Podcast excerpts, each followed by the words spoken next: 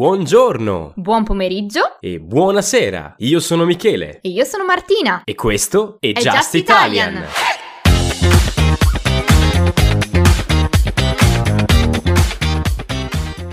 Benvenuto o benvenuta su Just Italian, il podcast per imparare l'italiano conoscendo l'Italia, la sua cultura, gli artisti e le persone innovative che hanno cambiato in meglio questo meraviglioso paese. Oggi parleremo di una splendida città rinascimentale, immersa in uno splendido contesto naturale. Oggi parliamo di Mantova. Ti piace Just Italian e vuoi supportare questo progetto? Vai su patreon.com slash justitalian per scaricare la trascrizione di questo episodio e tanti contenuti esclusivi per migliorare il tuo italiano. Puoi trovare tutti i link sulla descrizione di questo episodio. Mantova è una tra le mete di arte e cultura più ricche e famose d'Italia. Il suo centro storico è stato dichiarato patrimonio dell'umanità UNESCO per via dei suoi molteplici monumenti, delle grandi opere artistiche conservate al suo interno e per i magnifici scenari naturali che si trovano intorno alla città. Si tratta di un comune italiano di circa 48.800 abitanti,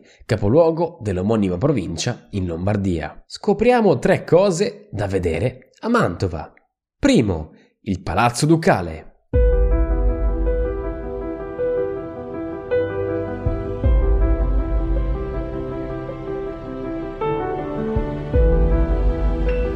Si tratta di uno dei più vasti palazzi di corte in Europa, la sfarzosa residenza dei Gonzaga, signori della città per cinque secoli. Nelle oltre 500 stanze si possono ammirare diversi tesori degli artisti del Rinascimento, come Tintoretto, Pisanello, Tiziano e Andrea Mantegna.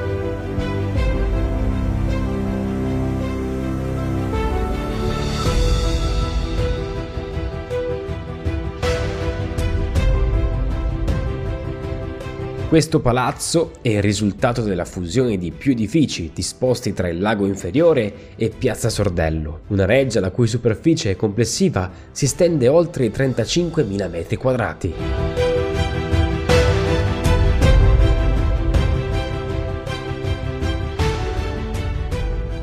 Secondo, la loggia delle pescherie.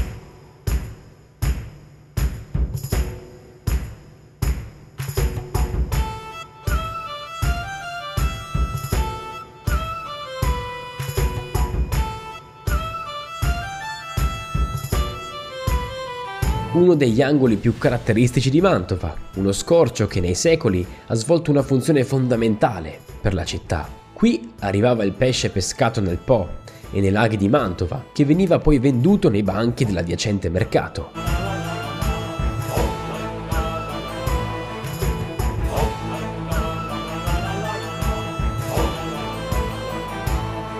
Si trattava di due arcate con attici costruite intorno al ponte medievale, che affacciava sul Rio. Di quella costruzione originaria oggi resta solo una lunga fila di colonne, con il porticato sottostante, ma sono sufficienti per creare uno scenario bellissimo, soprattutto al tramonto.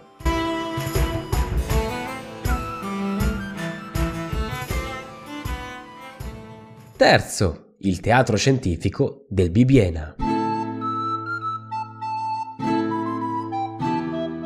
Il teatro scientifico del Bibiena, che prende il nome dal suo costruttore, Antonio Galli Bibiena, viene inaugurato il 3 dicembre 1769 e denominato anche teatro scientifico, a disposizione dell'Accademia Vergiliana, destinato a spettacoli ma anche a sperimentazioni scientifiche ed esposizioni dottrinali, un vero e proprio gioiello di architettura teatrale barocca.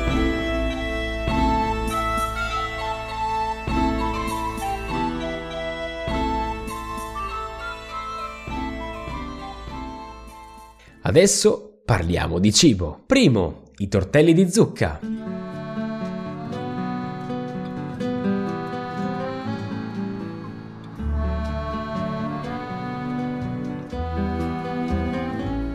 Si tratta di uno dei primi piatti più conosciuti della cucina mantovana italiana. Fanno parte del menù tipico delle festività natalizie e vengono serviti la vigilia di Natale, ma si cucinano tutto l'anno e si trovano nelle trattorie, o ristorante di Mantova. I tortelli di zucca sono fatti a mano, con pasta fresca all'uovo, mentre nel ripieno la zucca dolce è armoniosamente unita dal sapore piccante della mostarda mantovana, gli amaretti, la noce moscata, il grana e le altre spezie. Secondo, i capunsei.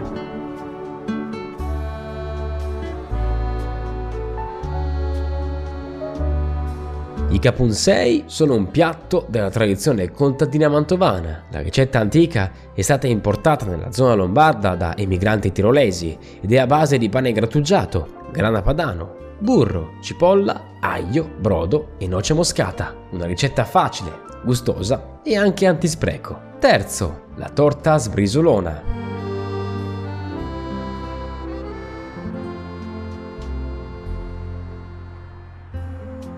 La torta sbrisolona è originaria di Mantova e il nome deriva da brisa, questo perché è impastata grossolanamente e ha una consistenza granulosa e dura, fatta con farina di mais, burro e mandorle e ottima da gustare, come di essere inzuppata in un buon vino dolce.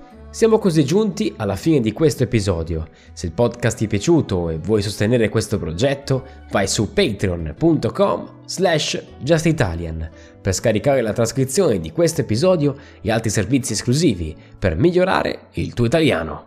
Alla prossima, ti aspetto!